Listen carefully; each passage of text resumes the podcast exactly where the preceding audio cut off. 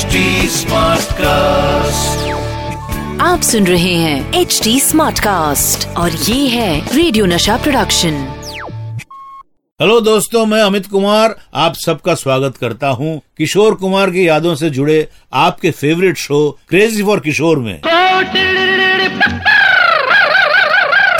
ये है crazy for किशोर। मैं आपको बताऊँगा बप्पी के अचीवमेंट्स के बारे में। जैसे कि उनका नाम Guinness book of world record में क्यों शामिल किया गया? बप्पी लहरी ने जब बाबा को फ़िल्म शराबी का एक गाने का कॉम्पोजिशन सुनाया तो बाबा का पहला रिएक्शन अजीब क्यों था? और साथ ही आपको बताऊँगा कि बाबा अपने आप को जितेंद्र और आशा जी को श्रीदेवी क्यों बुलाने लगे थे? एटीज में बप्पी लहरी अपने कैरियर की पीक पर थे। बप्पी लहरी और इंडियन डिस्को कल्चर सिनोनिम्स बन गए थे। बप्पी लहरी ऐसे पहले म्यूज़िक डायरेक्टर हैं जिन्हें 1982 में फ़िल्म डिस्को डांसर के लिए चाइना अवार्ड मिला। यही नहीं बप्पी को डिस्को किंग के नाम से भी जाना जाता है। आप उनकी पॉपुलैरिटी का अंदाज़ा इस बात से लगा सकते हैं कि 1986 में उनका नाम Guinness book of world record में शामिल किया गया। क्योंकि इस साल उन्होंने लगभग 33 फ़िल्मों में 180 गाने रिकॉर्ड किए थे। बप्पी अपने अभी तक के करियर में लगभग 500 से ज़्यादा फ़िल्मों में 5000 से भी ज़्यादा गाने रिकॉर्ड कर चुके हैं।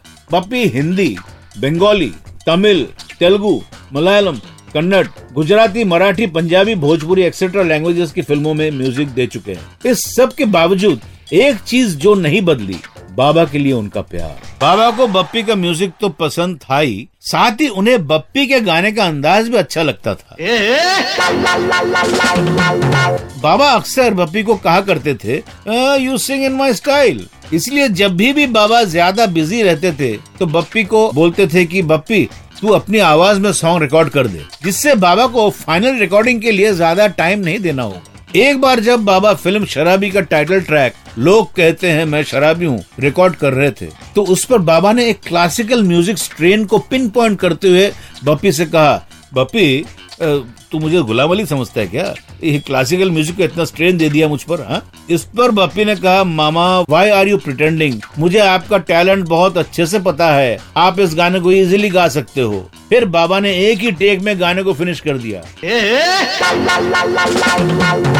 जैसे कि मैंने आपको बताया कि बप्पी ने हिंदी के अलावा दूसरी रीजनल लैंग्वेजेस की फ़िल्मों में भी म्यूज़िक दिया है। ऐसा ही एक दौर था जब बप्पी साउथ के फ़िल्मों के लिए बहुत म्यूज़िक दे रहे थे। उस टाइम पर जितेंद्र और श्रीदेवी बहुत सी साउथ इंडियन फ़िल्मों के लीड पैर थे और उनके लिए बाबा और आशा जी प्लेबैक सिंगिंग कर रहे थे। बाबा बप्पी को अक्सर कहा करते थे, बप्पी, ये बढ़िया अरेंजमेंट है। तुमने ऑफ़ स्क्रीन मुझे, जितेंद्र और आशा को श्रीदेवी बना दिया है और तुम्हें ऐसा पैर कहीं नहीं मिलेगा। इस कॉम्बिनेशन ने न सिर्फ़ साउथ के लिए बल्कि हिंदी सिनेमा के लिए भी एक से एक हिट फ़िल्में दी। अब मेरे जाने का टाइम हो गया है फिर आऊँगा।